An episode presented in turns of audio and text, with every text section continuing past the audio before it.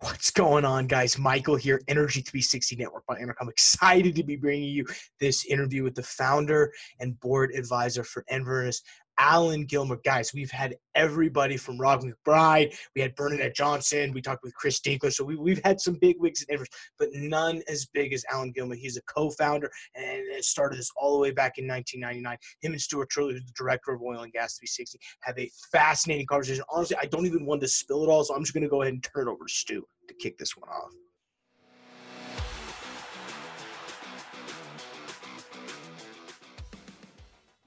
Hey, good morning, everybody. Uh, we're sitting down here with uh, Allen. Uh, he is the founder of Drilling Info, and also, and then uh, a very uh, influential person with uh, Enverus. He's on the board as an advisor. Good morning, Allen. How are you today? Hey, good morning. How are you? Thanks for having me on. Hey, doing great. Um, you know, as you and I were kind of chit chatting beforehand, uh, I just really appreciate you. Uh, I appreciate your team at uh, Enverus, and uh, you've made a dramatic impact to the oil and gas uh, industry. So, you know, data equals Enverus. Uh, you guys have done great. So, well, I appreciate it. I have. There is a do one a little story. I was when we first started it. I was walking down the street in Midland, Texas, and this guy that I had no idea who he was in a pickup truck pulls up to me and he goes you're Gilmer, aren't you? And I said, Yeah. And he goes, You son of a bitch.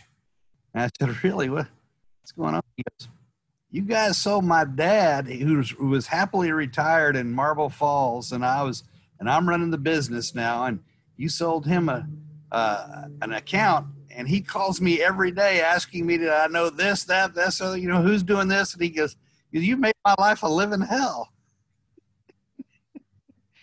Did you fix What's that? Did you fix? Did you get it? His living hell fixed? No, I told him you know he should. Uh, I would be happy to sell him a, a subscription in order to solve his living hell problem. I love it. Well, when you were thinking about the dream for drilling info, where did your patents fall in? And how did this even in, uh, uh, vision start for drilling info? Well, you know, uh, when we started when we started drilling info, if you were an independent oil person, you worked, uh, you know, a, a, railroad commission district or a four county area or half a state or so, you know, it was one of those kind of things where you were limited in terms of your outlook. It was because it was so complicated. You know, guys that worked the Gulf Coast didn't look at projects in the, you know, in Kansas or, or what have you. And, uh, I got into the independent oil and gas side. You know, when I left Marathon, I started a, a, seismic company with some friends of mine, and we shot seismic surveys, 3D seismic surveys for working interest. And we uh, we had the world's cheapest crew. Actually, it was a, but uh, because I was taking working interest on all these things, I we were operating from the Canadian border down to the Mexican border, and uh, and frankly, we just didn't have the information necessary. We were having to depend on the people selling us prospects to be able to go do due diligence on those mm. projects. And uh, there is a moral hazard involved in, in that particular framework, right? And uh, because we had to be so flexible with regards to where we where we could shoot or where we were going to go and uh, and what deals we were going to take, it it really hit home to me. So it was very fresh on my mind uh, as we started it. And uh, and my you know my buddies uh, uh that I started drilling info with, uh, Mark Niblink and Bill Fowler particularly, and then uh, Martin Payne shortly thereafter, were all independent oil guys, all coming from different points of view. I came from kind of this geophysics geology side. Mark was an independent geologist. Bill was a landman who was an independent operator, and Mark was, and then Martin was a a, uh, a, petroleum engineer or mechanical engineer turned drilling engineer who was an independent operator. So it was, uh, uh, you know, when you're an independent, when you're a small independent, you know, all fields start to merge into one, right? You have to know a little bit about everything. Uh, an expert for everybody. Yeah. Um, your patents. Uh, tell me about a little bit about your patents as you got started. So you know, at Marathon, I was very I was at the research lab for a while, and I got exposed to multi-component seismology, and uh, and uh, and as I had my seismic company, my dream was that we could go out and shoot multi-component seismic surveys, the expansion from just regular 3D seismic surveys. And uh, we ended up going out and doing that in, in, a, in a partnership with the University of Texas at Austin, the BEG, and Bob Hardage and Bob Graebner and Milo Backus and, uh, and the guys out there. And, you know, really, really brilliant, you know, folks. And, um, and so we were, uh, we were out shooting nine, you know, nine component surveys. You know, we had, we had, uh, um, uh, the, uh, we had three component, we had a, a multi-component vibrators. We had uh, multi-component phones. We were out doing these for various different companies, and what we realized was that the the what was presented in the literature at the time was flawed. Uh, that that the efforts to try to get at uh, essentially uh, fast and slow had completely obliterated the the how important it was to first separate the transverse and the radial, the, the horizontal and the vertical shear components. And and so that was kind of how we started off with that. And then, then and then there was a it was a little bit of a vein that turned into something big. And and what we found was we were we were sending our surveys off to get processed to third parties and they were saying well there's no shear waves in here. But then we, it was one of these areas where we shot a 2D line and it had beautiful shear waves in there. It was like, why are you, why do we have beautiful shear waves in a 2D line, but we're not getting them in a 3D survey? And that was the, that was the part that kind of the, the aha moment.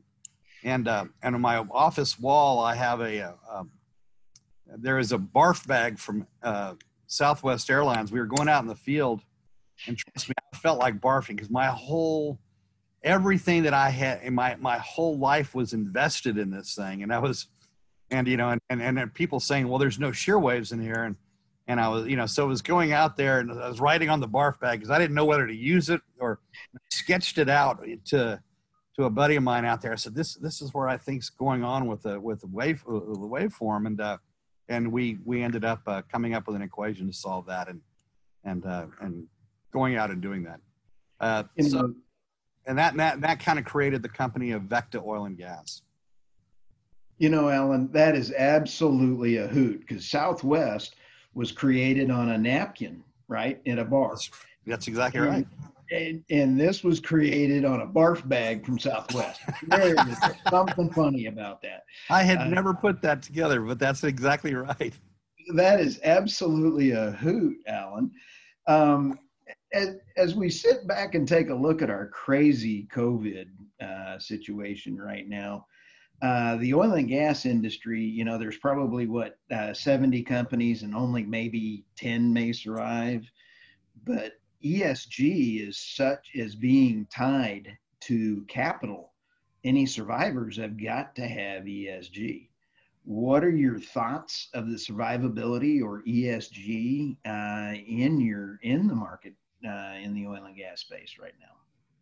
Well, ESG is a real thing, and I and I uh, I actually kind of uh, like the the kind of the path that Alex Epstein is is proposed, and that is take the ESG reporting uh, requirements that are being you, know, you essentially oil companies are being bullied into basically making a whole lot of attributions in their in their annual reports about how governments may overregulate them or or uh, or or the environmental movement may smother them or what have you. So it's essentially it's a shakedown. It's it's it, it really is not a represent. You know, no other industry really has to report these kinds of things. You know, in terms of black swan events, or you're really just sitting there saying, "Hey, this guy that's choking me to death, I have to go out there and say that he he could kill me." Yeah. Well, at the end of the day, uh, uh, I do believe that uh, uh, this is a great bully pulpit. Because rather than going out there and trying to put in words that people that hate the oil and gas industry want us to say, we should go out there and talk very clearly and concisely about the benefits that we provide the world and and the dangers to the world should we quit deciding to provide those benefits tomorrow and i think that it's uh you know and i and i and i thought that uh you know alex was brilliant in terms of uh you know conceiving of that concept and i don't think the bigger companies will do that because they've kind of completely capitulated but i do think that it's uh i think that the smaller public companies should do it right away you know, uh, we were. I was so fortunate to uh, interview Alex, and uh, in our interview, I really liked his attitude. Uh, we were talking about um, coal, and India had just opened up. I believe it was 64 coal mines, and Alex's response was, "Great, get low." Uh, abundant, low cost, abundant power to people to elevate them out of poverty like you said, I really liked Alex. Uh, that was pretty cool. Yeah, he's a he's a he's a brilliant brilliant young man, and uh, I, I have a tremendous amount of respect for him. Um, how do you feel uh, Enverus is facing up for ESG? Do you feel you guys are ready for it? You know, I, am the fact that it's so kind of ill defined. I, I do think that Enverus, uh, in terms of of, of having a focus on the whole energy spectrum uh, is is prepared uh, in, in, in sense. The fact that the world cannot exist without oil and gas for at least another 20 or 30 years makes it very well prepared. And I think uh, the whole concept of uh, more and increasing regulation uh, surrounding uh, uh, hydrocarbons mm-hmm. uh, are a given because that is uh, that's just the style of the world, right? You know, it's Ronald Reagan had a statement one time. He said it seemed like the, the, the model, the government model of the United States was that if it works, tax it. If it keeps working, regulate it. If it quits working, subsidize it. And you know that's that just seems to be human nature. Yep. Uh, I'll tell you. Um, did you see Michael Moore's movie that came out uh, not too long ago? Uh, you know, I was watching it, and then they they right as they pulled it off. Oh and, no way! How, but uh, how much did you get I had through? some discussions with some folks, and it was, uh, you know, we we completely disagree with regards to the way that the the world should be managed and, and structured. But right. he's a truth teller. Yes, uh, I thought it was interesting that the um, uh, whole it brought out a whole new light of uh, uh, solar and all of the other costs associated with it. They're not as green as they say. And was it Warren Buffett that said, uh, "Don't create uh, solar or renewables without tax deductions"? I believe it was him uh, he said they're not a, not low cost providers. So it's kind of interesting. Um, do you think there, there there's a tremendous amount of intentional uh, subterfuge around the whole the whole uh, cycle costs of everything. I mean, it's you know you read about like you know when we talk about subsidies for oil and gas, and you even you know go out and look at it. Look at what the IMF said and things like that. These are crazy definitions of subsidies. I mean, frankly, no one in their right mind would ever come up with that other than a PhD in economics who is going to go out there and say that everything that touches this is somehow a subsidy one way or the other. And, but it's, it's nothing that any normal reasoning human being would look at and say is a subsidy. And, uh, uh, and then on the on the other side is this effort to try to whitewash the green uh, or to greenwash what we call green energy, which is essentially uh, not nuclear, which might be the greenest energy, uh, but the solar and wind, which uh, you know the, the biggest issues that you have surrounding it is essentially the the whole cycle. You know, do you want a golden age of strip mining? Well, you're going to get it if that's the case. And then the the second part about it is, uh, and the reason that I uh, I, I uh, endowed a, a, distinguished chair in economic geology at my old alma mater where I graduated uh, in economic geology um, uh, at UT El Paso was um, green energy is so is so strategically placed with China. China mm. not go out there and and uh, you know the the Paris Accords, the whole thing was essentially make China great. Yes. Expense of the rest of the world.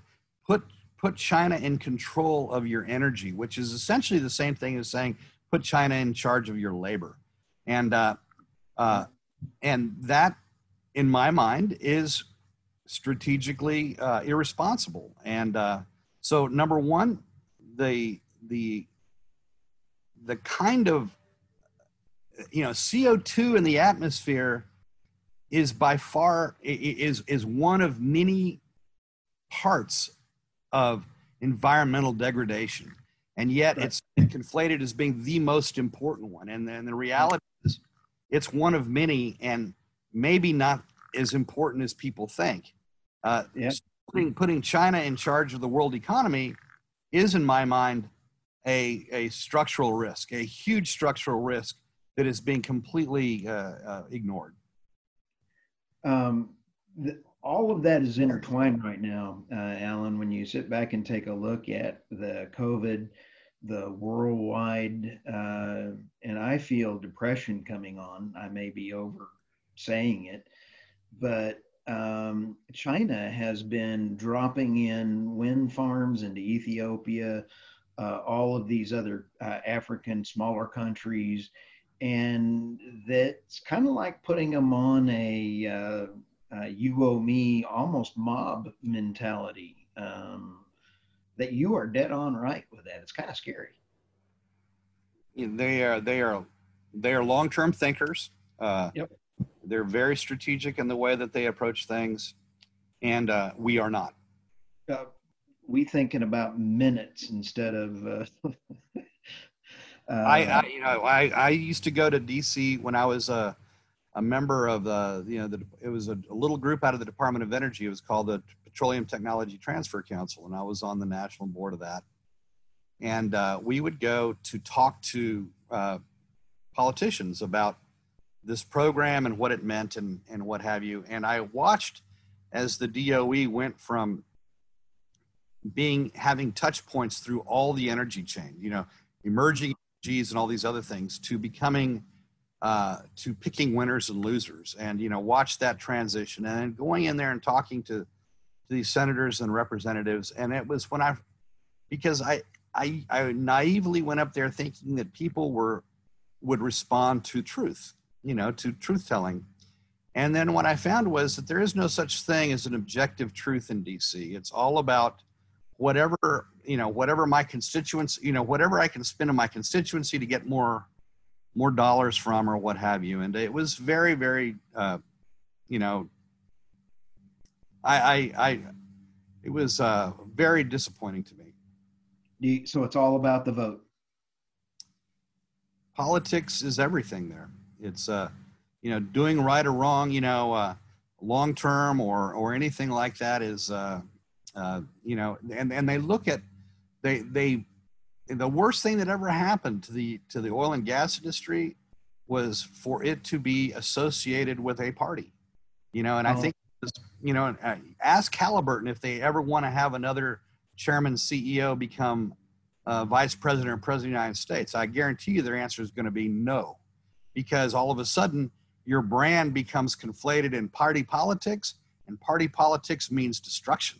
And uh, uh and i think the whole thing is brought down there. And I think that, uh, you know, I think the, you know, green industry is very tied into party politics because they need, they need political help in order to maintain cash flows. They needed, they need those subsidies. And, you know, at least, you know, one of the, it was a Democratic politician. We walked into his office one time. He said, "You know, I love talking to you guys from the oil business because you're the only ones that come in here and not asking for anything other than to be left alone." that's the truth. The first true thing I've heard out of a politician. um, you know, when you were starting, and now that you're an advisor on the board, you started drilling info. Uh, it has now uh, been sold off to Enverus, and you take a look. Would you have ever dreamed in your wildest mind the direction of now where everything is going?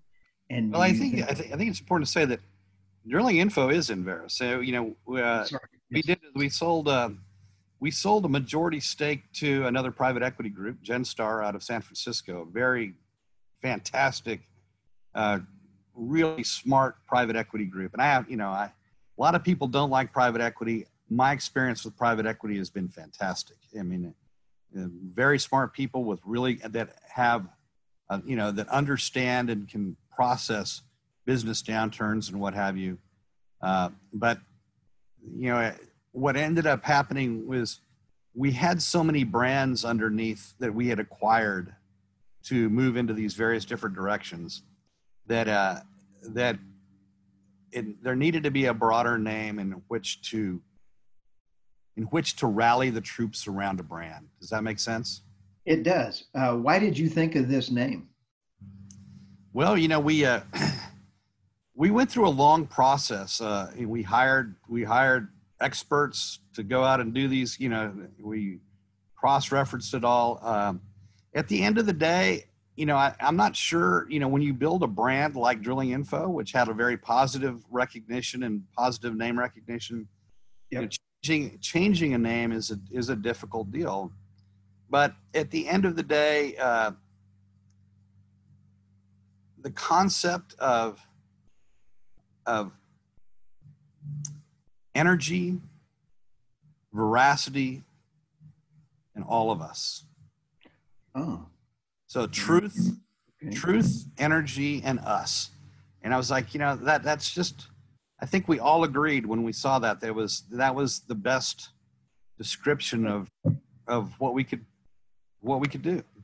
Uh, that is brilliant. Except I I'm from Texas and I can't say it. I that is uh, and and Varus and Varus and Varia is the most mispronounced name in the industry right now.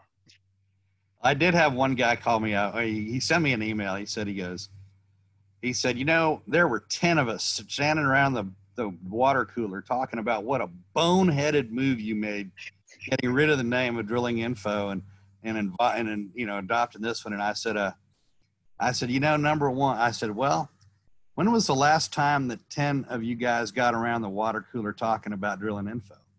I said, that is so when. well, I'll tell you that little story uh, does make a difference, and I uh, again that does. Um, do you think Enverus will um, expand into other markets other than uh, oil and gas and get further down the road? Because we visited with Chris Dinkler about some of your software that is phenomenal. I mean, it will save money in in OPEX uh, dramatically. I mean, millions and millions of dollars. Um, do you think you guys can take that into other markets? We are we are right now very focused on energy. So not just oil and gas, but energy. We do have a you know right now about seventy percent of the U.S. utilities use use uh, a product line of ours to to determine when they're going to need to fill in the gaps of, of wind and solar. Uh, now that we've adopted those as a baseline because they're negative value, the, the bigger issues is how do they cycle up gas plants or, you know, in order to make sure that there's no rolling blackouts.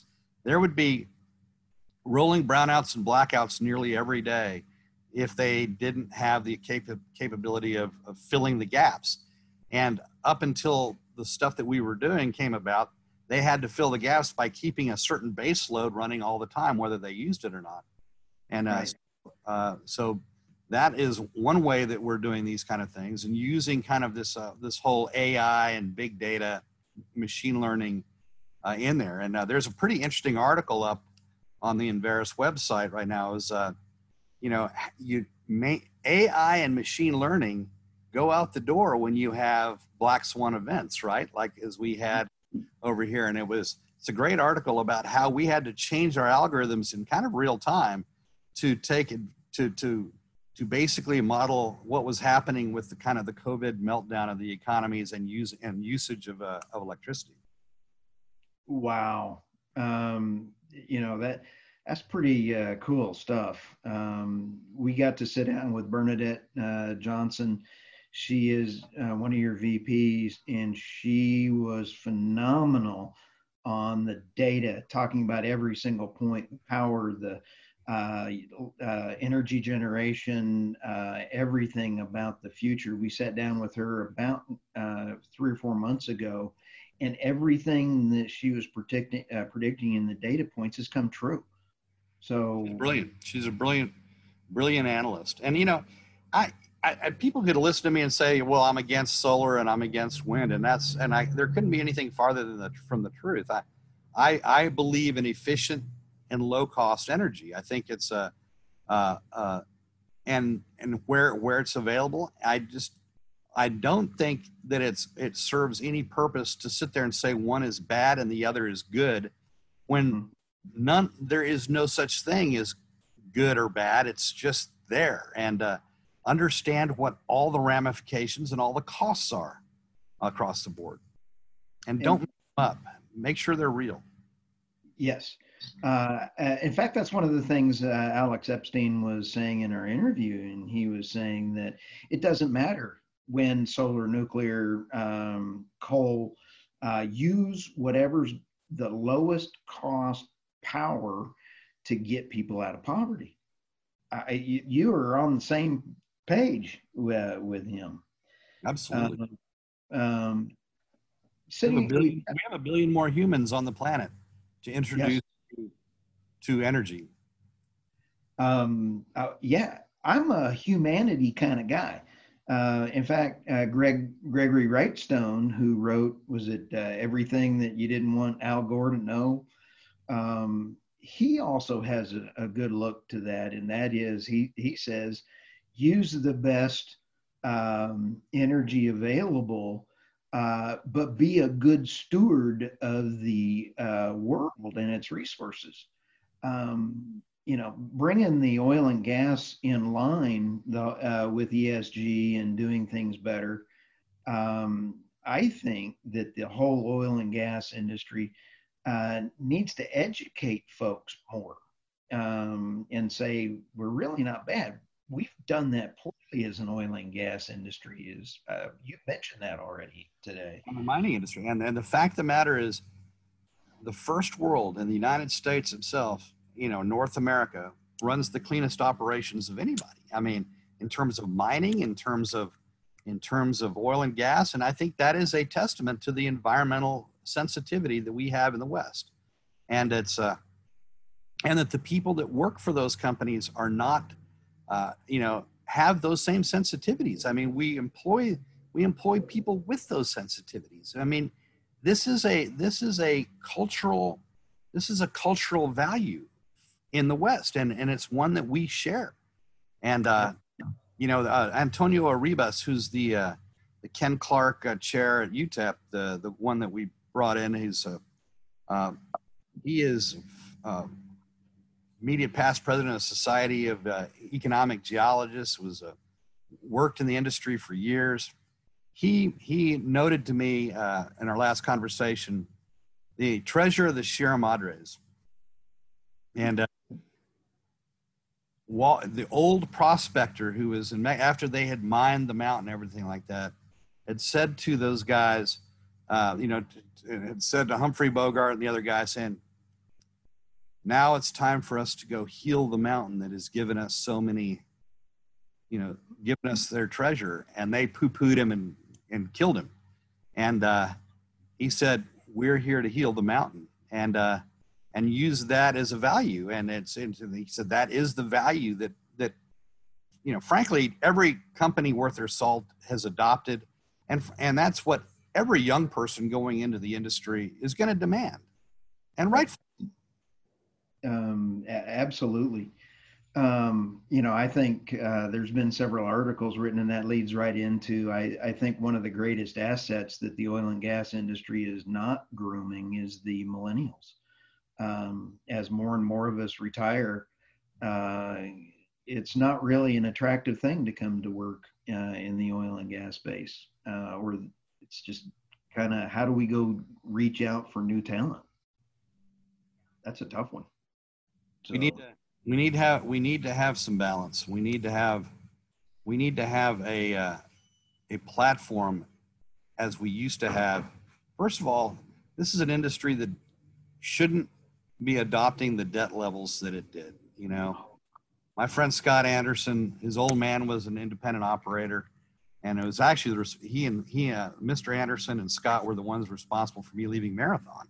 You know, they were encouraged me to go out on my own, and uh, that he he told me he he had an old saying that he told his sons, and he told me he said, uh, he goes, an oil man's worst enemy is a friendly banker, and uh, you know, we're we're learning that once again.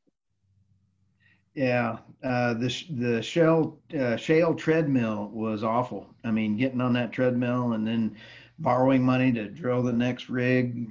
Um, it it was kind of wild. In the same note, though, Allen, with all of the demand reduction, uh, with all of the financial, with the weather and uh, solar and and all of these things facing the world everybody's calling it a recession. What are your thoughts about re- worldwide recession or depression? What are just your general thoughts on that?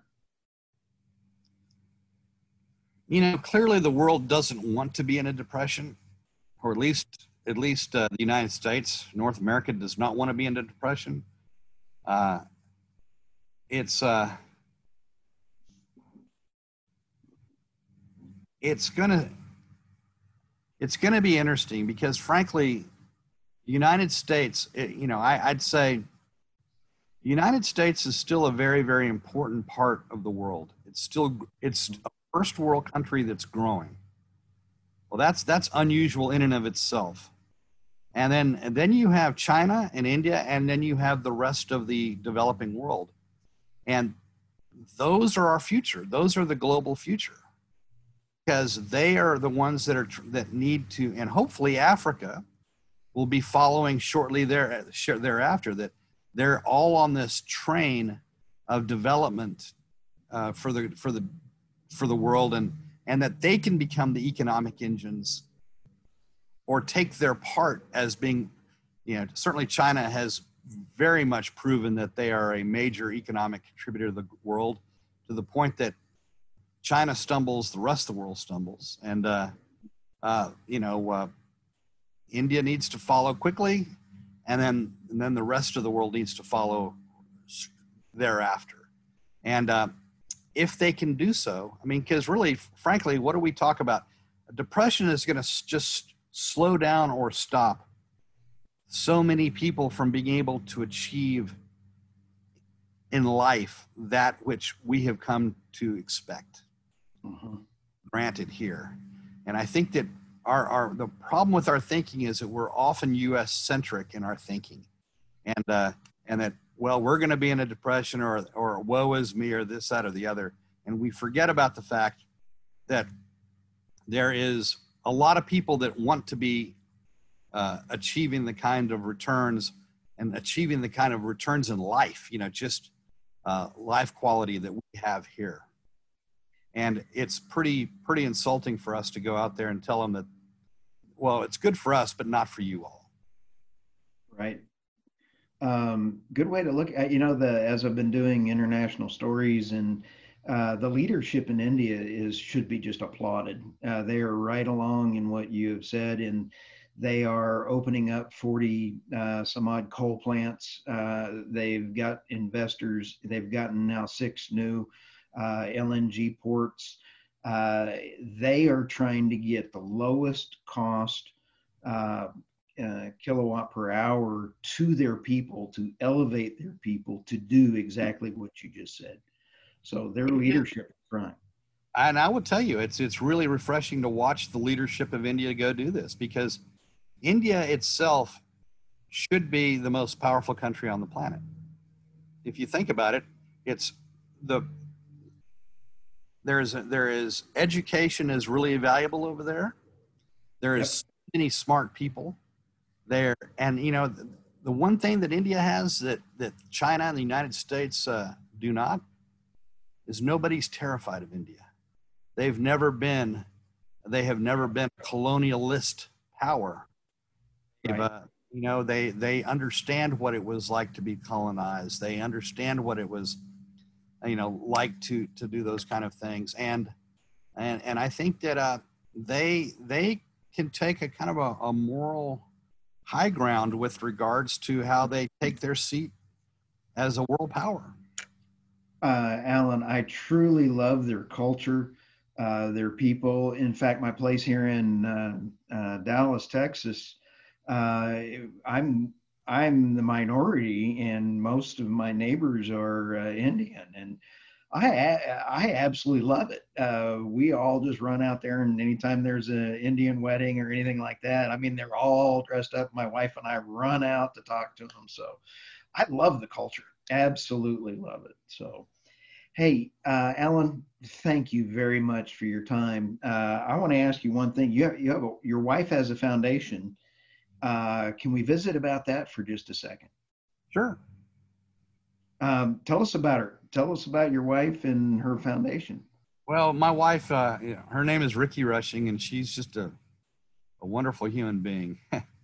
but uh, you know, the things that we become very uh, passionate about we've always uh, we've always been philanthropic. I mean, in, in, in terms of just you know, as, as, we were broke for a long time, and uh, and as we made money, we we we gave money out, and whether it was uh, through tax recognized philanthropy or whether it was uh, just trying to help help people out. I came from a I came from a town that was uh, that had that wasn't very well to do, and uh, uh, you know, and I have had a lot of a lot of friends up and down the socioeconomic ladder my whole life, and uh, and you know, you know, little bits here and there to try to to try to uh, uh, let people achieve their dreams is uh, is an important important thing. I think uh, education, especially STEM education, you know, I'm that I, am not sure that a sociology, you know, I'm not sure that a lot of liberal arts anymore are worth worth a bucket of spit, but uh, I do think that STEM educations really, really are, and uh, and I really we really focused on uh, on uh, both at the college level, as we were talking about UTEP, which does 89% of their students are first generation students they are placed in elite graduate programs and elite and elite jobs at several sigma above what any of the other open open admission universities are. So there's something special going on there. Yeah, and that to me is is dollars. Any dollars that we put into that are leveraged hugely because they have an impact. They have an impact that are is multi generational. It's not just that person. It's going to be their kids and their kids because if you have all of a sudden established a, a higher education habit in your family, it typically goes down and, and has multi-generation movement. And the other thing is in high schools, uh, we, uh, uh, we got involved with helping some charter, you know, uh, helping a particular charter school through a, a, a woman, Jasmine Wong, uh, who was from Brooklyn, grew up in Brooklyn, was identified as uh, as gifted, and got a scholarship to Andover and then Yale, and said, you know, what would have been better is had she had available in her neighborhood those educational opportunities as opposed to having to leave to go to go get those. And uh, so she's very passionate. And I met her. She was running uh, the Geoforce program at the University of Texas Jackson School of Geology, where they were taking students out, uh, you know, you know, grade school and high school students, and taking them on field trips, and uh, in, in, you know, introducing them to geology and what have you. So she's, you know, she's living a life of what I call consider a life of meaning, right? That's her her purpose, and uh, so we've gotten involved in that, and uh, and then uh, a, a fellow in Austin who is a really impressive young man who is uh, he's got he created a group called Code to College, which is in Austin, and is uh, uh, doing this more broadly, moving it into the Philly area. But they're teaching they're teaching kids that are you know historically kind of underrepresented in the STEMs to to teach teaching them how to code and how to go out there and get internships with companies to go be exposed to these kind of things. And it's really it's really been an effective experiment. And you know, to me, the important part is it doesn't have to just sound good. Because there's plenty of feel good stuff that doesn't work. I really am focused on people that are actually, you know, setting up very strong KPIs that you can measure and that are uh, that are very effectively going out and doing that. Because to me, the most important most important metric that we have in society, the the American dream, the America that we grew up in, the dream was that you can come from anywhere and you can achieve anything. And so, I don't really give a damn about the top one percent. I don't really give a damn because they change all the time. What's important to me is income mobility that you can achieve, you can be born to the lowest decile and you can achieve the highest deciles. That is outstandingly cool. Uh, you know, I'm going to give you the golf clap on that. Um, how do people get involved with the uh, foundation uh, in order to do that? Just uh, through the, your website? You know, we don't really even have a website. It's just, uh, um, you know, but I you know, follow me on a on on on a LinkedIn or any of those other things. We'd be happy to talk about the ones that we are investing in and why. And, uh, okay. and, and I saw you post on it yesterday. Invite them to find their, you know, uh, other ones that, that they might, you know, contribute to everybody knowing about, you know, that we can all kind of share best practices. Um, you bet. I follow you on uh, LinkedIn. In fact, I commented on one of your uh, posts last night. You said, "What are your thoughts?" I gave you mine. You know, Allen, um, giving a shout out again to the Enverus uh, folks and you. Thank you very much for your support of EnerCom uh, over the years, and uh, we just love our relationship with everybody over there. So again, thank you for your time and your leadership in the industry. So uh, hopefully we can have you back sometime. Love to do that, and I have to say that EnerCom has been so valuable and, and it's been a place where both private and public companies you know especially the privates that are you know to be able to go tell their story and uh, and uh, you know and i'm i really you know one of the things we're working on very hard right now is to kind of create a set of metrics that is that is not that that is the right way to judge success in the oil and gas industry you know oh. for private go there's plenty of private people that make a lot of money in oil and gas. And uh, and unfortunately that's not been the case on the private on the public side. And uh, i think that it's uh, uh, you know I, am invested right now you know I'm, I'm participating in a project right now just with a with 20 other independent oil and gas small independent oil and gas guys. And i was just running the economics on two of the projects prospects we're going to be drilling here shortly. And uh, at today's prices, you know, there's a you know unrisked, uh, you know, four to one on the average reserve potential, and the other one is twenty to one. So these are nice. these are fun. You know, this is this is an industry that's not going away anytime soon, and uh, there are real results to be had and real reserves to be had. And believe it or not, even in the unconventionals, there's you know that this is a business that needs to have its business practices cleaned up, but the yes. reserves and the value of those reserves are not questionable. Um, you know, Allen, I think you would be a wonderful addition to our capital accelerator uh, at our uh, Oil and Gas 360 uh, uh, virtual uh, conference coming up. So I'll have to reach back out for you on that. Uh, I think your insights would be beautiful. So um, again, thank you for your time, Allen. This has been so much fun for me. I do appreciate you. Well, I sure enjoyed it. Thanks so much. Uh, you bet. I mean, quite possibly that was the, the greatest interview we've had here on the Energy 360 podcast. We really appreciate Allen for taking his time to come on here, guys. I recommend just subscribing to this podcast if you want to hear all our other interviews that are just as good as this one. You can subscribe Energy 360 by EnerCom. You can find it anywhere you get your podcast, Apple Podcasts, um, Spotify, SoundCloud. Please, guys, check us out on YouTube. Um, you can also check out some of the other, interviews we've just dropped. I mean, we've, like I mentioned, we have other ones with Bernadette Johnson and Enverus. Chris Dinkler. We talk some uh, business automation. I mean, fascinating stuff, guys. Um, you can also subscribe to the 360 Digital Closing Bell, which is the best place to stay updated with all your energy market news. We go live on YouTube every single day at 2 o'clock. Until next time, guys, thank you.